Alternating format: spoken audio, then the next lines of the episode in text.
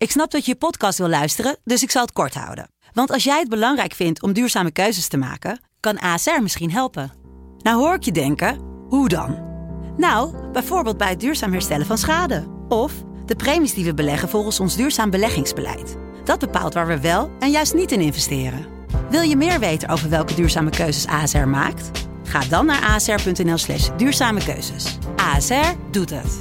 Zo, dan kan je nu lekker naar je podcast luisteren. Studio Socrates wordt mede mogelijk gemaakt door Unibed. Há muito tempo você está no meu caminho. Como posso esquecer?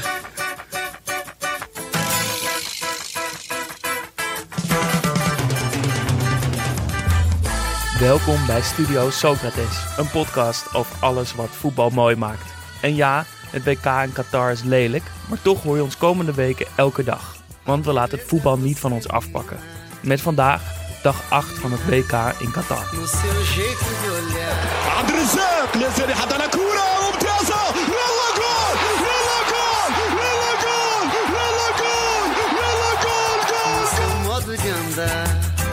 En wat voor een dag was het. Daan versliep zich voor Japan-Costa Rica. Ziyech en co maakten Marokko trots. En ons natuurlijk ook. En Kroatië was een paar maatjes te groot voor Canada. En Spanje en Duitsland schoten ons supertalenten en topvoetbal voor.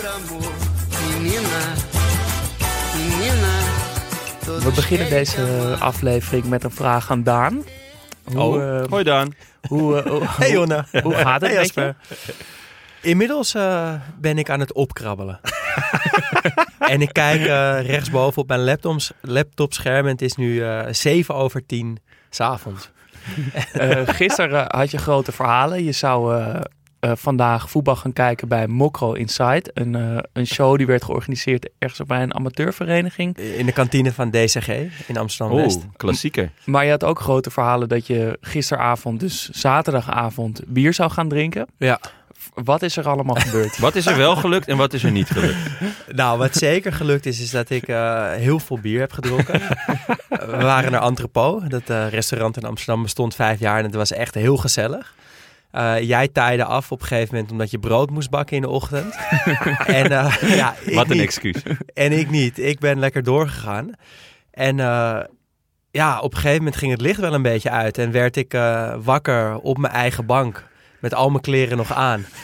en toen ben ik opgestaan. Ben ik in bed gaan liggen. Hoe laat was dit? Geen idee. Geen idee. Nee. En toen eh, werd ik eh, wakker. En toen dacht ik, nou, ik ben blij dat ik thuis ben. Verder eh, weet ik eigenlijk niet zo heel veel meer. En toen keek ik op de klok. En toen was het tien over één. Oh, dus toen had ik wel Japan, lekker. Costa Rica volledig gemist. Helemaal gemist. En was ik ook, ja, het was gewoon te laat om nog naar Mokro Inside te gaan. Dus gewoon waar ik me al het hele WK op verheugd heb. Om, Je had allemaal grote praatjes. Je loopt er al twee weken Ja. over op te scheppen dat je daarheen gaat. ik, zou, ik, ik had ook vijf kaarten gekocht. Ik zou met, vri- met Oh, je moest vrienden, ook kaarten ja, ja, met vrienden zou ik daarheen gaan. Ik had er heel veel zin in. En ik werd dus wakker om tien over en ik dacht... Oké, even kijken hoe lang het fietsen is. Nou, ruim een half uur. Toen dacht ik, oké, als ik me nu binnen 20 minuten uit bed kan trekken, dan red ik het nog. Maar het was echt niet te doen. Maar dan hoofd heb je de hele plofte uit elkaar en eh, ben lekker eh, weer terug van de bank. weer naar het bed en weer terug naar de bank. Ehm, Japan, Costa Rica. Eh, ja, je analyse. nee, daarom hebben we Jonne erbij gevraagd vandaag. eh, die Oh, ik heb mezelf aangeboden. Nee, dat is waar. Je bent er. Maar het is een beetje ondersteuning voor Daan. Want Ja. we, we, denken niet dat hij Nee, veel waard ik, is eh, vandaag. ik, kan, ik heb alles gezien behalve Japan, Costa Rica. En ik heb er ook veel over te vertellen. Gelukkig. ik heb eh, Japan, eh, Costa Rica dus ook gemist. Want, Je stond eh, brood te bakken. Ik stond brood te bakken ik vanmorgen. ben gewoon was de weer aan het die, werk. eh, die het wekkertje had gezet. Die gewoon weer die meters maakt voor het Nou, team. Ik, ik, ik was dus ook op dat feest. Ja. Ik had ook bier gedronken. Ja, maar lekker. toch stond ik om acht uur eh, in de keuken. Dus een Ja, klein beetje respect. Klein Daarna heb ik alles wel. teruggekeken. Ehm, en zit ik hier eh, fris en fruitig. Fijn dat jij er ook Mooi, bent. even die blik naar Daan ook. Ja, het is, moet, even, moet het toch een beetje invrijven. Ehm, fijn dat je er bent, in ieder geval Jonne. Toch leuk weer met z'n drieën. We gaan naar ons Panini-item, want het is de laatste keer dat Panini de voetbalplaatjes verzorgt. We hebben aan het begin van het WK een pakje gekocht. Dat zijn vijf kaartjes. En elke dag stemmen we daar weer eentje uit. En komt er een nieuwe, van een nieuw geopend pakje. Dat we die dag openen, komt er weer in. Onze huidige selectie ziet er zo uit. Frenkie de Jong, Yuto Nakatomo, Alexander Mitrovic, Alireza, Jan Baks en het glitterkaartje van Argentinië. Onze nieuwe aanwinst. Lekker. Ik heb al een keer een eh, glitterkaartje eruit gestemd. Dat werd me niet in dank afgenomen. Nee, dat kan je Ehm, eigenlijk niet maken. Want ik vind, ik vind eigenlijk dat het vijf spelers moeten zijn. Dat staat beter. Dus ik, maar ik, luister naar jullie. Ik hou Argentinië er nog heel even in. Maar degene die eruit gaat is, was de man van de eerste week misschien wel. Maar heeft het vandaag niet laten zien. En dat was niet geheel zonder gevolgen. Dus Yuto Nakatomo gaat eruit. Ja, ze hebben gewoon eh, gefaald vandaag. Ze hebben gefaald en eh, nou, daar gaan we het straks En over hebben. is, Wat de eh, consequentie daarvan Nou is. ja, dit is alvast de consequentie. Hop, eruit. het is Ja, dit is- keihard. dit en is- Jasper Sillissen erin. Nou, dat is wel grappig, ja. Want die, dat- die zit gewoon in ons nieuwe pakje. Kinkerlelijk ik, ik, pakje heb een aantal eh, dagen geleden verteld dat er af en toe spelers in een pakje zitten die helemaal niet op het WK zitten. Sillissen zat er dus opeens in. Nou ja, die komt echt nooit in ons elftal. Eh, ver- verder Wu Yo van Zuid-Korea, Farouk Ben Mustafa van Tunesië, Tilo Kehrer van Duitsland en Lucas Paqueta. Maar even, we gaan er gewoon aan voorbij dat er iemand Wayo heet. er doet gewoon iemand mee. Dit, die heet Wayo? Wayo. Ja, ja dat is de keeper van Zuid-Korea. Ja, mij. korte reactie Jasper. Hojo. Wayo. Nee, maar Paqueta, die, eh, ik ben heel blij dat hij speelt bij Brazilië. Eh, komt ook in actie eh, morgen weer. Dus die eh, verdient een plekje in ons Panini-elftal. Die wordt eh, ja, de opvolger van eh, Nagatomo. Ja, je was een paar, een paar dagen geleden toen eh, de opstelling van Brazilië bekend eh, werd. Toen appte jij gelijk van yes, Ja. speelt. Dus wat dat betreft... eh, Mooi, dat een, hij, mooi ja, dat hij erin komt. Zeker. Nou, dan gaan we het nu uitgebreid hebben over Japan, Costa Rica. Nou, twee van de drie hier aan tafel hebben de wedstrijd geheel gemist. Jonne, kan je er In iets- twee kort zinnen, iets over ja. zeggen? In twee zinnen. Nou, het was niet veel soeps. Het was eh, Japan wou wel, drong aan, was eh, beter. De eerste helft is er echt, echt heel weinig gebeurd. Eh, tweede helft, eh, ja, wel. Ja, Japan drong echt aan. Een paar kansen. Eén echt, dat is denk ik mijn aller, aller, allerlievelingsonderdeel van het voetbal, omdat het ook heel zelden gebeurt. Een scrimmage. Er was echt Ja. een klassieke scrimmage met chaos en redding op de lijn en net geen handsballen. En eh, eh, ja, mensen die stierven en dachten yes en toch weer niet. Ja, dat vind ik echt... eh, wij oefenden het vroeger wel eens in de eetjes en de deetjes. Op het eind van de training, dan mochten we nog even scrimmage. En dan was het gewoon iedereen in de vijf meter. Ja, je had natuurlijk gewoon nog twee teams, want allemaal een hesje. En dan gooide de eh, trainer gooide de bal zo hoog mogelijk erin. En dan gewoon kijken, één team moest verdedigen en ander moest scoren. Nou, dat was echt genieten altijd. Ehm, en eh, nou ja, Japan was echt veel beter. Costa Rica ook weer geen schot op goal op één. Nou, ik zou het niet eens een schot willen noemen na. Het was erg grappig, want ze hebben een nieuw... Nou, ze hebben heel veel statistieken. Er zit ook een chip in de bal. Dus ze eh, kunnen ook rotaties en effect weergeven. Maar ook de snelheid van de bal. Ja, Ehm, Costa Rica heeft op goal geschoten. Een... Ja, ik zou het niet eens een schot willen noemen, maar het was 34 kilometer per uur. terwijl er ging, was vandaag ook een schot bij Duitsland wat Ja. de 100 even aantikte. Ja, dat is wel echt bizar hard. Maar ehm, eh, eh, volgens mij bij, wat was het? Was bij Kroatië, die goal van, van buiten de 16, die was iets van rond de 80. Nou ja, dat is verklaarbaar dat je de- die dan niet houdt. Maar dit was een soort van schot meets een stift. En de keeper van Japan, ja, we hadden er hier vroeger een, eh, een, een uitspraak voor. Daar kon geen krantje onder. Eh, en dan, als het echt heel slecht was, zondagskrantje. En dit was echt een zondagskrantje. Hij timed volledig verkeerd, denk ik. Want hij ging alweer naar beneden terwijl de bal nog Ja. aan het stijgen was. Ehm, misschien dacht hij dat de bal harder was. Dat zou natuurlijk kunnen. Dat, het, dat hij zich verkeek op de, de langzaamheid van de bal. Want hij dat hij maar alweer- echt inpaaste eigenlijk. ja, dat, eh, want hij ging alweer omlaag, die keeper. En hij zit er nog aan met zijn vingertjes. Maar ook niet heel veel meer. En toen was natuurlijk alle hands aan dek eh, eh, bij Japan. Maar ze konden eigenlijk geen vuist meer maken. Ze hadden gewoon een gigantische kans om Duitsland uit te schakelen. En die hebben ze gewoon laten liggen. Echt. ja, en, eh, eh, zonde, want daardoor lag de, de spanning toch iets minder op die we- laatste wedstrijd veel van vandaag. minder, ja. Ehm, die hadden we graag willen verliezen. zien. Ja. Ja, ehm, maar hoe, we gaan straks wat verder over die pool hebben. Maar laten we door naar de twee uur wedstrijd Marokko-België. Ehm, dus eerst maar over België. Ja, ik vind eh, België gewoon eigenlijk een heel zwak elftal. Wat nog een beetje de vermomming draagt van een top elftal. Al, al weet ik niet zo goed wie dat dan nog.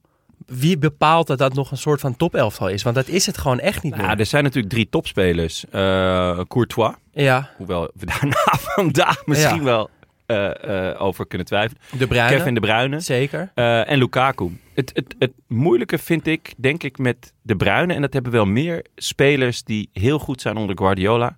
is dat je bij Guardiola wel in een heel typisch systeem voetbalt. Heel en veel eigenlijk vastigheid. heel veel vastigheid. En je- dat je eigenlijk elke dag in een soort van warm bad komt. Ja, En je merkt gewoon aan De Bruyne dat hij heel erg zoekende is. Hij speelt echt niet best. nee. Hij had ook, hij had ook eh, ehm, gewoon uitgesproken in een interview volgens mij Ja. tijdens of vlak voor het toernooi. Voor- van dat ze gewoon geen schijn van kans maken om eh, wereldkampioen te dat worden. ze gewoon te oud zijn. Dat is al best wel een heftige uitspraak. Als, Zeker. als jij eh, eh, het moet gaan doen voor, voor je land. Maar het is wel echt waar. En, da- en Martinez heeft, heeft wel echt gefaald. Want hij heeft en niet doorgeselecteerd. Nee, dat vooral toch? Daardoor gaan ze uitgeschakeld worden waarschijnlijk. Als het niet nu is, dan nou ja, snel daarna.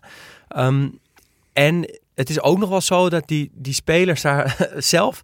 Natuurlijk zullen ze blij zijn, hè, zo'n Witzel, dat hij erbij is. Maar eigenlijk is hij er ook een beetje de dupe van. ja. Want, want het begint echt pijnlijk te worden. Ja. Echt een paar van die spelers waaraan je ziet van... Jullie zijn te lang doorgegaan. En dat is Ja. deels de schuld van Martinez. Die, die had gewoon door kunnen selecteren. Heeft goede vervangers staan. Bijvoorbeeld die Onana, die het heel Ja. goed deed.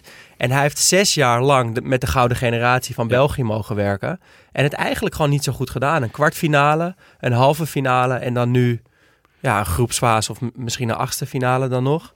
Maar dat gaat al heel eh, lastig worden. Ja, Ehm, ik vond wel dat de trainers te veel op elkaar leken vanaf de achterkant. Ik zat tijd te kijken wie is nou Martinez, wie is nou Rick Rauwi. Ja. Eh, zullen we ook even naar Paling luisteren? Die was er toch wel goed eh, kapot van. Ha mannen, Paling hier. We zijn ongeveer een uurtje na de match België-Marokko. Ik ben toch wel een beetje aangeslagen. Het was niet goed. Het was weer niet goed. Eh, tegen Canada hadden we dan nog geluk dat we die overwinning kunnen beetnemen. Vandaag niet. Vandaag was het geluk voor Marokko. Marokko was ook niet goed eigenlijk, vond ik. Ehm wij hadden meer balbezit, dus we stonden beter. We waren beter aan de match begonnen dan tegen Canada. Al kan je de vraag stellen, ligt dat dan aan een betere ingesteldheid, de, de, de inbreng van Onana? Of ligt het misschien gewoon aan het feit dat Marokko minder hoog prest dan Canada?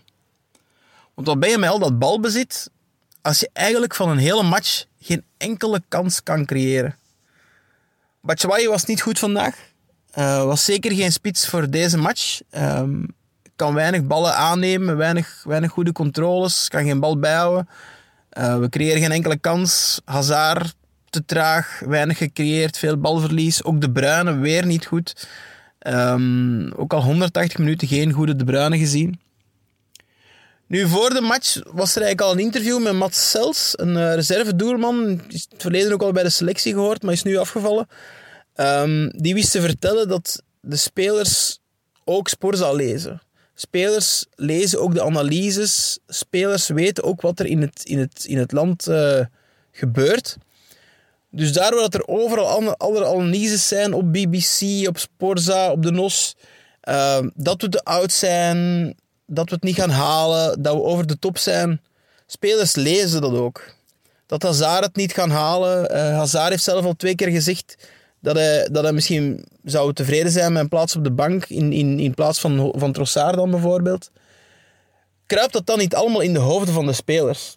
Vandaag hoorde je Jan Vertongen na, na afloop van de match ook zeggen ehm, dat nu de aanval misschien te oud was. Dus duidelijk, alluderend op het feit dat er overal in de media verschijnt dat de, de verdediging te oud zou zijn. En ook vlak na de match kan je dan op Sporza een polletje aantreffen. Geloof jij nog in onze kansen van de Rode Duivels op de volgende ronde? En die titel is dus eigenlijk al compleet verkeerd. Want die titel impliceert al dat Sporza er zelf niet meer in gelooft. En het antwoord van, van de lezers, of, eh, of de, de mensen uit het publiek, is dan 75% gelooft er niet meer in in de volgende ronde. En dat is dus bedroevend. En spelers gaan dat ook lezen. En misschien is daar het probleem ook wel.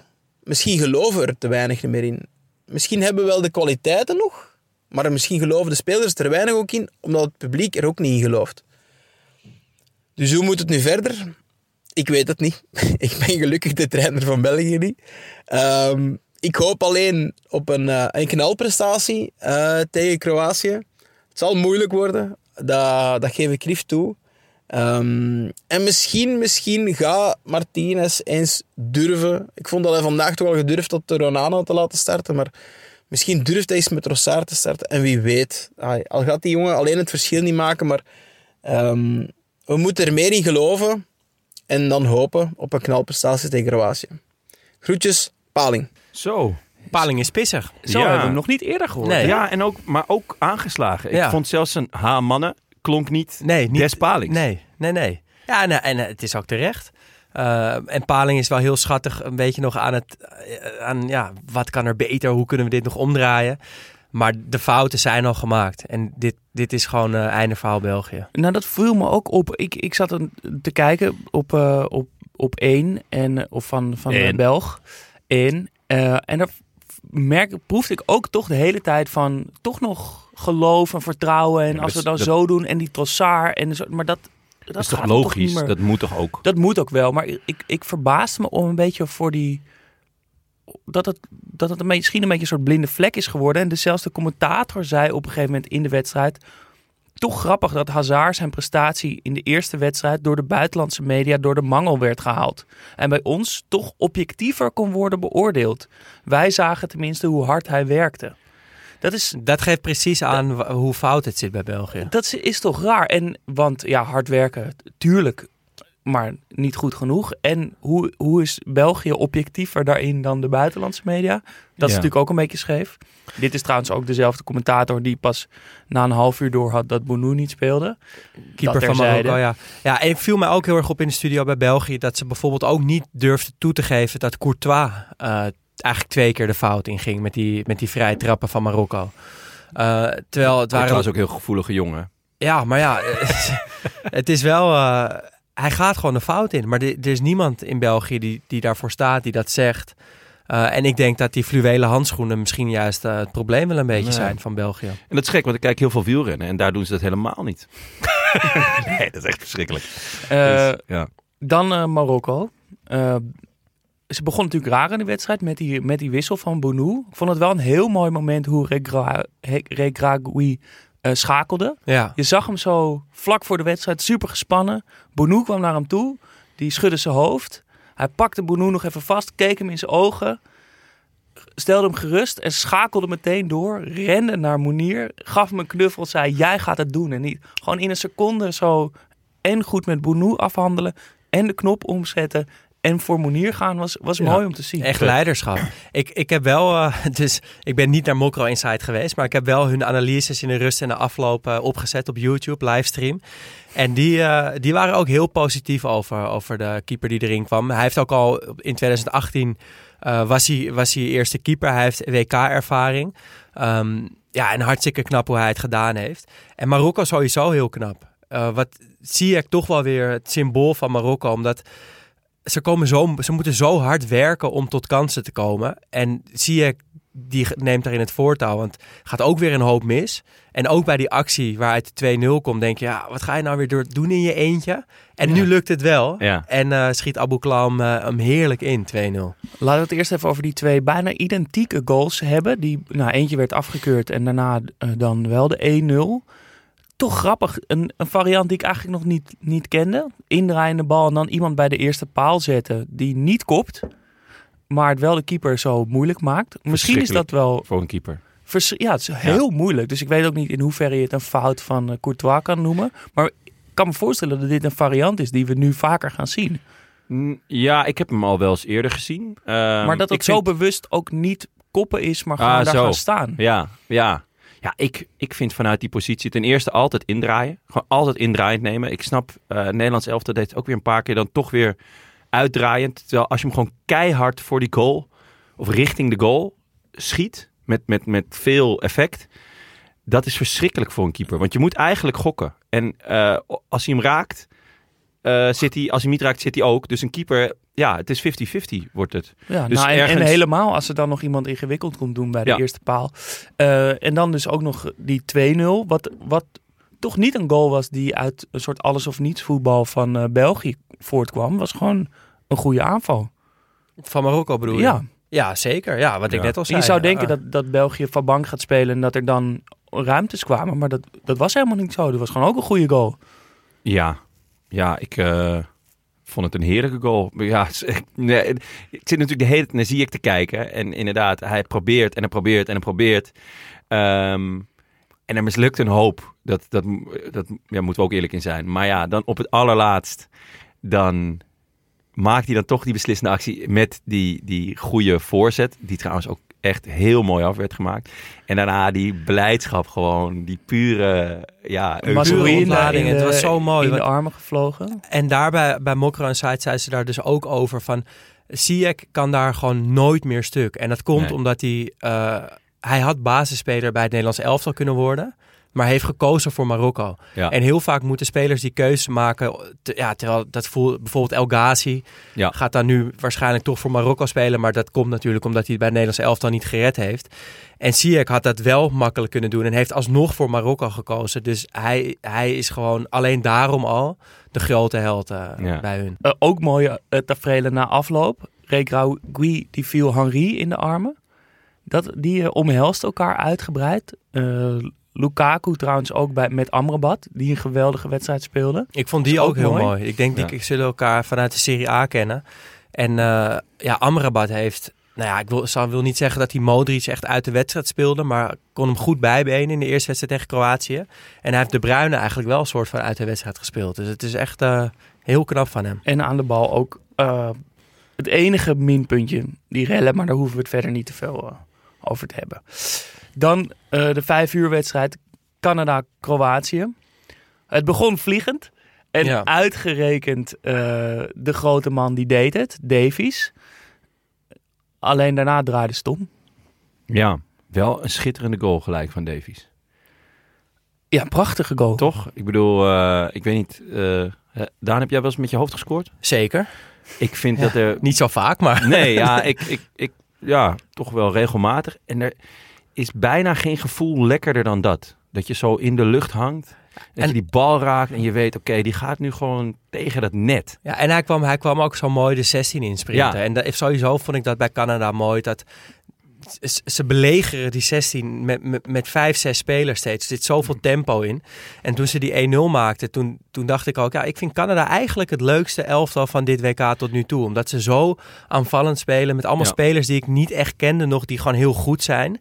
Uh, waarvan ik die Eustachio, die middenvelder, echt de allerbeste vind. Ja, die heeft dan wel gewoon ook een basisplek bij Porto. Dus had ik misschien kunnen verwachten. Maar ik kende hem eigenlijk nog niet.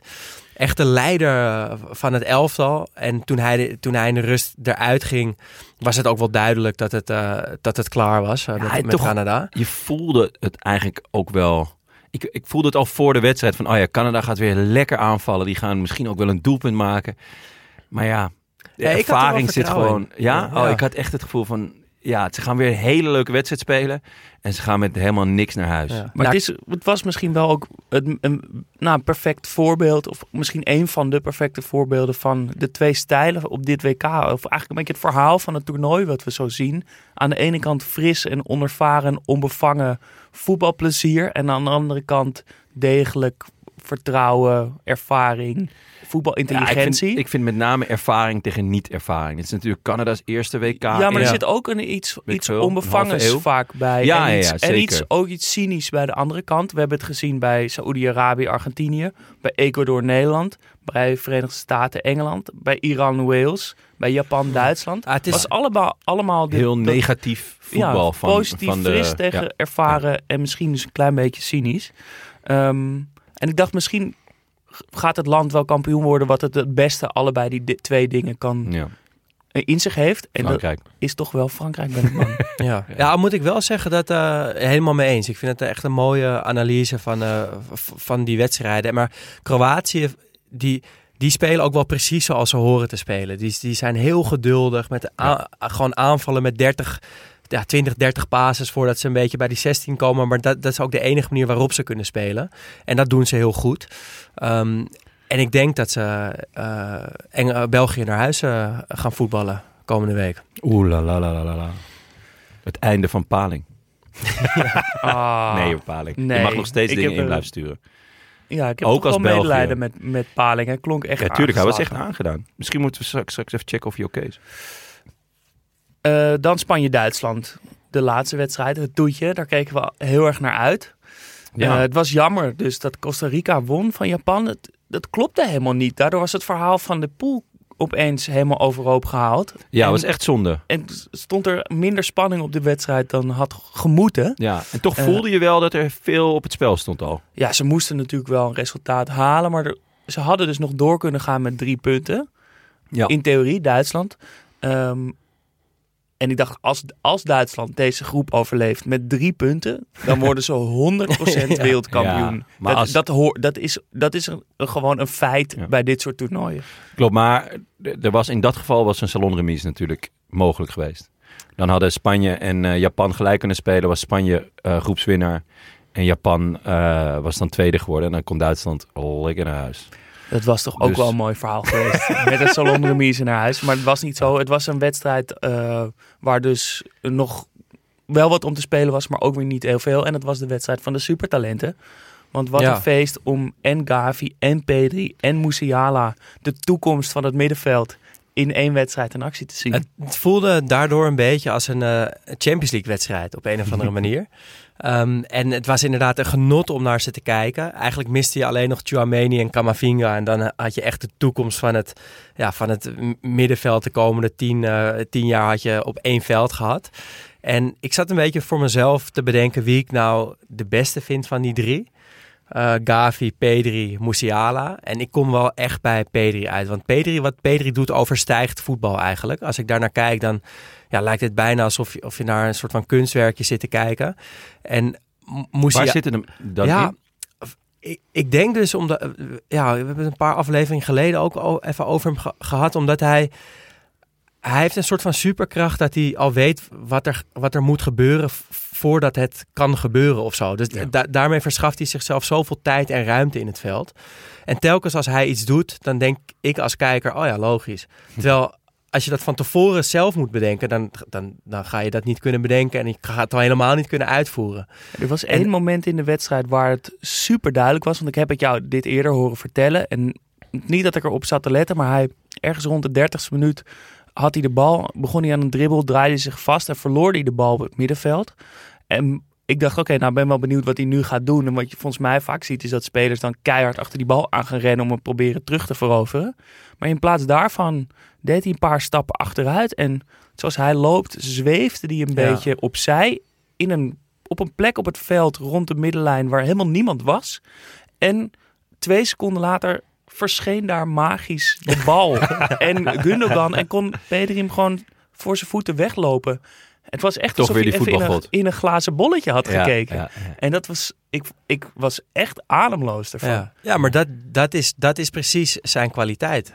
Dat, hij, dat, hij, ja, dat het allemaal zo simpel lijkt, terwijl het zo moeilijk is. En bij Gavi heb ik bijvoorbeeld het idee dat het hem allemaal heel veel moeite kost. Het is gewoon een driftig mannetje. Ontzettend goed.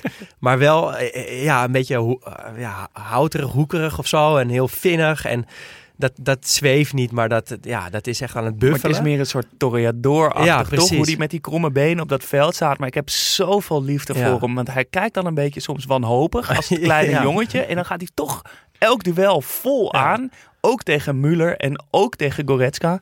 Eh, en dat is, ik weet het, is zo mooi. En heeft hij toch dat kinderlijke en dat vechtersbaasje in zich. Ja, en hij is al, dat vind ik het me- meest bijzonder aan hem, is dat hij al echt leiderschapskwaliteiten heeft, terwijl hij net 18 is. Dat is echt heel bijzonder. En, en Musiala is dan weer de meest moderne middenvelder of zo van de drie, vind ik. Wat bedoel je met modern? Nou, dat hij, misschien ook omdat hij veel training heeft bij, bij Nagelsman van Bayern, die hem ehm, voor de verdediging neerzet, die hem op 10 neerzet, die hem links-rechts buiten neerzet. Sorry, die hem als, Oh, eh, Daan gaat nekken, jongens. die hem als eh, valse spits neerzet. En hij kan dat allemaal. En Wat hij vind je is, zijn eh, beste positie? Ehm, ja, ik denk dat ik hem hangend op links wel het beste Ja, vind. maar vind ik, hoop misschien dat hij wel zich zo gaat ontwikkelen dat hij wat verder achter de bal gaat spelen. Want ik denk dat hij dat namelijk ook heel goed kan. Een beetje Eh, zoals eh, Dembele ooit van links Ja, dat hij misschien- ja, dat- verdediger dat, ja. middenvelder is gegaan. Ja, dat zou ik heel vet vinden. Eh, maar hij kan het gewoon allemaal. Ja. En waar het één, één moment waar het heel erg in zat, was dat hij een lange bal moest controleren vlak voor rust met Rodri gewoon hijgend in zijn nek. Dat hij dat doet, dat hij die bal een paar keer eh, aanneemt in beweging, dat hij versnelt, eh, dat hij een andere man nog van zich afhoudt en dan nog een goede paas kan geven. Daar zit alles in wat hem zo goed maakt. Eh, af en toe is het echt een soort slangenmens wat Ja. echt uit zo'n rare situatie kronkelt. En hij heeft ook iets androgyns wat ik wel mooi vind. Iets, In zijn iets uiterlijk. vrouwelijks, in zijn bewegingen, in zijn uiterlijk, in zijn uitstraling. Eh, maar dat maakt het juist extra Ja. mooi ook. Ja. Ehm, en ik was, ik vond, ehm, ik zag dat Van der Vaart in de voorbereiding of in de voorbeschouwing zei dat Spanje eigenlijk alleen te verslaan is als ze zo combineren door ze met hun eigen middelen te verslaan. Dus dat Duitsland een beetje zo moest gaan voetballen als Spanje. Dat vind ik een heel rare opmerking eigenlijk, toch? Nou, het is misschien wel een beetje raar, maar ik zag ook een documentaire op de BBC, The Road to the World Cup. En dat was een hele mooie documentaire, die zou ik sowieso, zou ik sowieso aanraden om te kijken. Ehm, en daarin ehm, vertelt hoe, hoe Duitsland naar de wereldtitel in 2014 ging. En dat ze 2010 afgedropen waren. Ehm Leu werd aangesteld en die is gek van het Spaanse voetbal. En die heeft gewoon vanaf dag één gezegd: we gaan als Spanje voetballen. Want Spanje zijn de beste en wij willen ook de beste worden. Dus wij gaan. En hij is gewoon alleen maar Spanje, Spanje, Spanje Ja, gaan klopt, doen. heeft hij ook gedaan. En vier jaar later wordt hij met Spaans, tussen aanhalingstekens, voetbal wereldkampioen. Klopt, maar had hij wel ook de mazzel dat eh, Guardiola net in die tijd actief was bij Bayern? Dat, Want ineens had hij daar een, een kern van Maar voetballers die dat, ook- dat, die, die dat ook allemaal konden. Maar Duitsland heeft, in- heeft ik, voor mij voelt dat, dat korte spel al best wel inmiddels als de Duitse voetbalidentiteit. Op ja, een en dat is zo, zo gek, want we hebben het zo vaak gehad over dicht bij je voetbalidentiteit blijven. Terwijl dat kan dus blijkbaar veranderen. Ja, want het was, Duitsland was natuurlijk altijd Sturm und Drang. Ja, en in de Gewoon laatste minuut De laatste scoren. minuut en, en gewoon heel veel meters maken, degelijk zijn. En eh, ja, met, Dus dat- met hard werken ver komen. Dus dat klopt dan toch niet met wat wij eh, hebben gezegd. Maar is dit Duitsland dan goed genoeg om, nou ja, te zeggen, om Spaans voetbal te spelen? Ik denk dat ze er aan de bal zeker de kwaliteit voor hebben. En dat ze dat ook best wel, best wel laten zien. Alleen ze zijn achterin gewoon veel te zwak. Ja. En je wordt wel heel kwetsbaar met dat voetbal. Ehm, nog even fijn dat Morata scoorde. Ja, en Vervelende spits, ook. maar in het nationale elftal heb ik heel veel sympathie voor hem. Ja. Ik gun het hem ook echt. En andersom ook. Gunnen we het Voelkroek volgens mij ook Ja, heel ik erg. wou het en is zeggen. het ook een geweldig Ja. verhaal dat hij dat doet dan. Ja, zeker. En hoe? Net een, nou, hij oogt als een, als een rugbier eigenlijk. Maar hij maakte hem echt steengoed af. Hij Want Musiala kreeg tien minuten daarvoor ongeveer dezelfde kans. En die Ja. wachtte te lang en schoot hem op de keeper. En hij gewoon ja, met zo'n strakke vreef, boem de kruising in. gewoon, echt goed afgemaakt. dan zie je gewoon het verschil tussen een, een, eh, een complete middenvelder Ja, en een spits. En een echte spits. Een spits die denkt niet na, die weet gewoon... Oké, dit heb ik duizend keer gedaan. Dit heb ik tienduizend keer gedaan. Ja. En ik ga het nu weer exact doen zoals ik het de vorige 999 keer heb gedaan. Op Bokke Musiala. Hij pakt Ja. hem gewoon af, laten we wel wezen. Hij pakt gewoon de bal af van misschien wel het grootste talent. en hij zegt, deze is van mij. Ik ram hem in de kruising. En we lopen naar de middenlijn. Ja, Ja. heel eh, vet. eh, hij ramde, maar was ook zo in controle en Ja, rustig. zeker. Het was Was echt echt heel wild geschoten. Het, Nee. was, Nee. het was volle kracht, maar ook beheerst. Hij lijkt trouwens ook net, net ietsje te zwaar, wat ik ook heel Ja, lekker ja, vind. bij spits vind ik dat altijd wel, eh, Dat is echt tof. ja. En, eh, ja, en met dat gebit hebben we het al vaker Ja. over gehad. Het is echt eh, een- een cultheld in wording. Ja, sowieso de mo- paar mooie uiterlijke figuren wel bij, eh, eh, bij Duitsland natuurlijk. Ik ben Een best soort bang. van Noah Mogen Lang jullie- op eh, linksback. Ja, Ah, en jullie mogen best weten ik, dat ik best bang ben voor Rudiger. Ja, Oh, doodsbang. Echt eh, gewoon een heel enge man. En natuurlijk Slotterbeck. Slotterbeck. Ja, ik heb ze al, eh, ik heb ze al benoemd in, in eh, de eerste aflevering. Dat ik ze een beetje een soort Pro Evolution Soccer voetballers vind. Ja. Waar ze dus het spel, dat dat de licenties niet heeft. En dan maar Duitse voetballers is gaan bedenken. en dan kom je dus bij Slotterbeck, Sule en Raum uit. Die soort van uit een naam algoritme van, van wat Duitse Ja. voetballers zijn. Maar dan net niet Ja, helemaal. maar wel een heel smal hoofd, hè? En een heel smal hoofd. Heel smal hoofd. Wat bij rennen natuurlijk chill is, omdat je aerodynamisch bent. Maar bij koppen heb je minder, minder raakvlak. Dus Dat is dan wel, valt dan wel weer tegen. We gaan naar de afsluiting.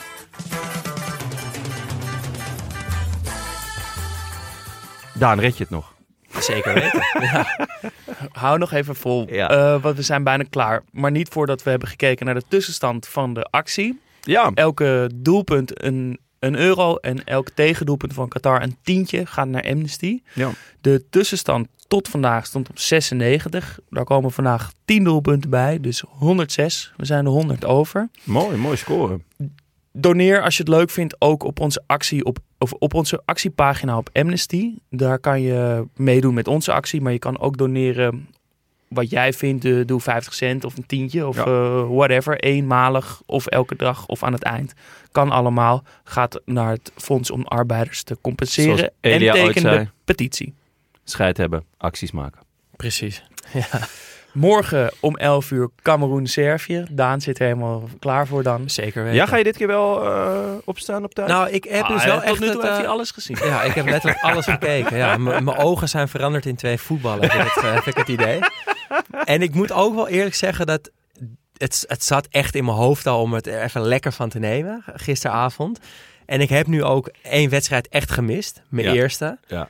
En op een of andere manier voel ik me dus al wel weer opgeladen. Ja? Ja. Je bent weer helemaal terug. Ja, dus ik heb wel zin om morgen weer lekker eh, alles te gaan kijken. Maar het is De- nog één dagje... eh, De, We kunnen even de kroeg in zo. nou, Het is nog één dagje vier achter elkaar en dan eh, wordt het iets makkelijker. ja.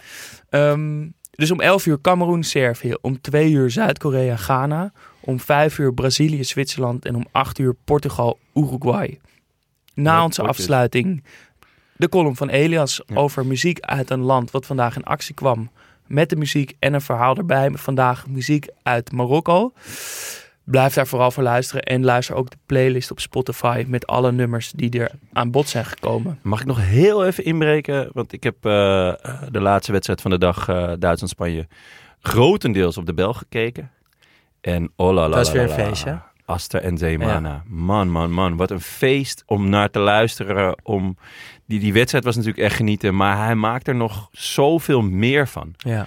Eh, zoveel enthousiasme, kennis, liefde, eh, rare versprekingen. het, het, eh, zeg maar, die die dan weer corrigeert en zegt: Oh ja, dat, hij soms laat hij zich gewoon te veel meeslepen naar Ja. de wedstrijd. En dan denkt hij: Wat, wat, wat zeg ik eigenlijk? Oh ja, En ik dan- ben commentator. Oh ja, shit. ja, echt hè. En dat vind ik zo ontzettend leuk. Dan denk je gewoon, oké, er zit gewoon iemand die net zo enthousiast en liefdevol Ja. is als wij. Dus eh, lieve mensen die nog niet op de Belg kijken als Aster commentaar geeft. Ik zal even, heb ik net ook gedaan, even een tweetje eruit gooien als hij dus weer eh, eh, commentaar geeft. Want dan, dat je het gewoon weet, oh ja, lekker, even naar de Belg. Ja, en we kregen ook al vragen wanneer hij commentaar doet. Ik heb het opgezocht, kon het niet vinden. maar Paling dan, heeft eh, het. Paling heeft het op, Ja. zo- eh, die had gevraagd, volgens mij is de volgende wedstrijd is die van Zuid-Korea, dacht ik. Zuid-Korea Dus Dat kan zomaar ook een ja. hele leuke wedstrijd worden. Ja.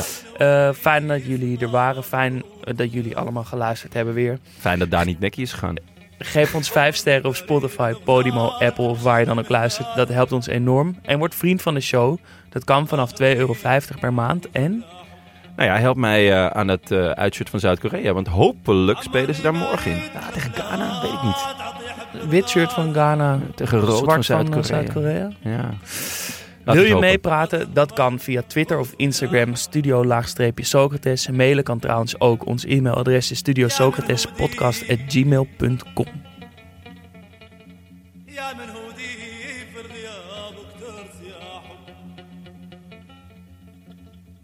In deze aflevering dalen we af naar het land van mijn ouders, Marokko.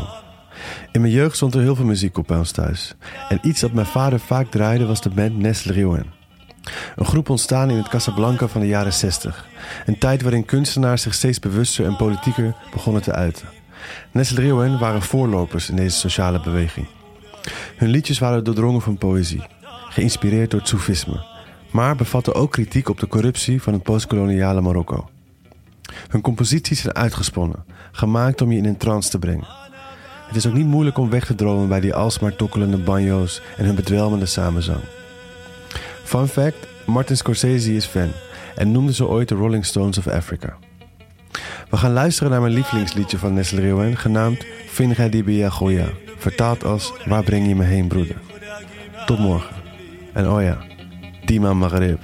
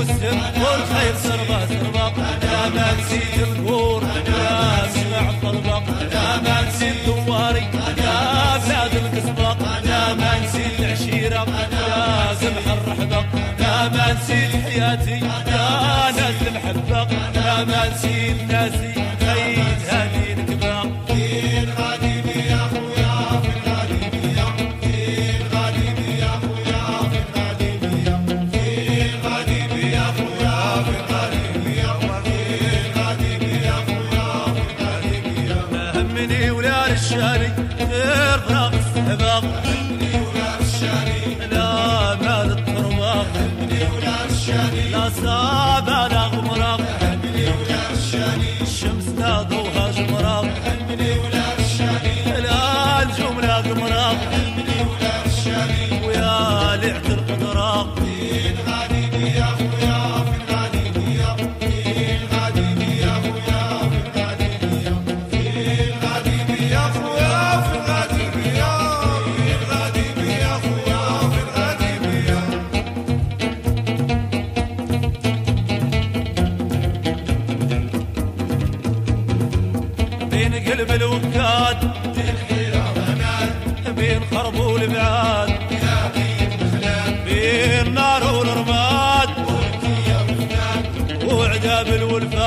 Haydi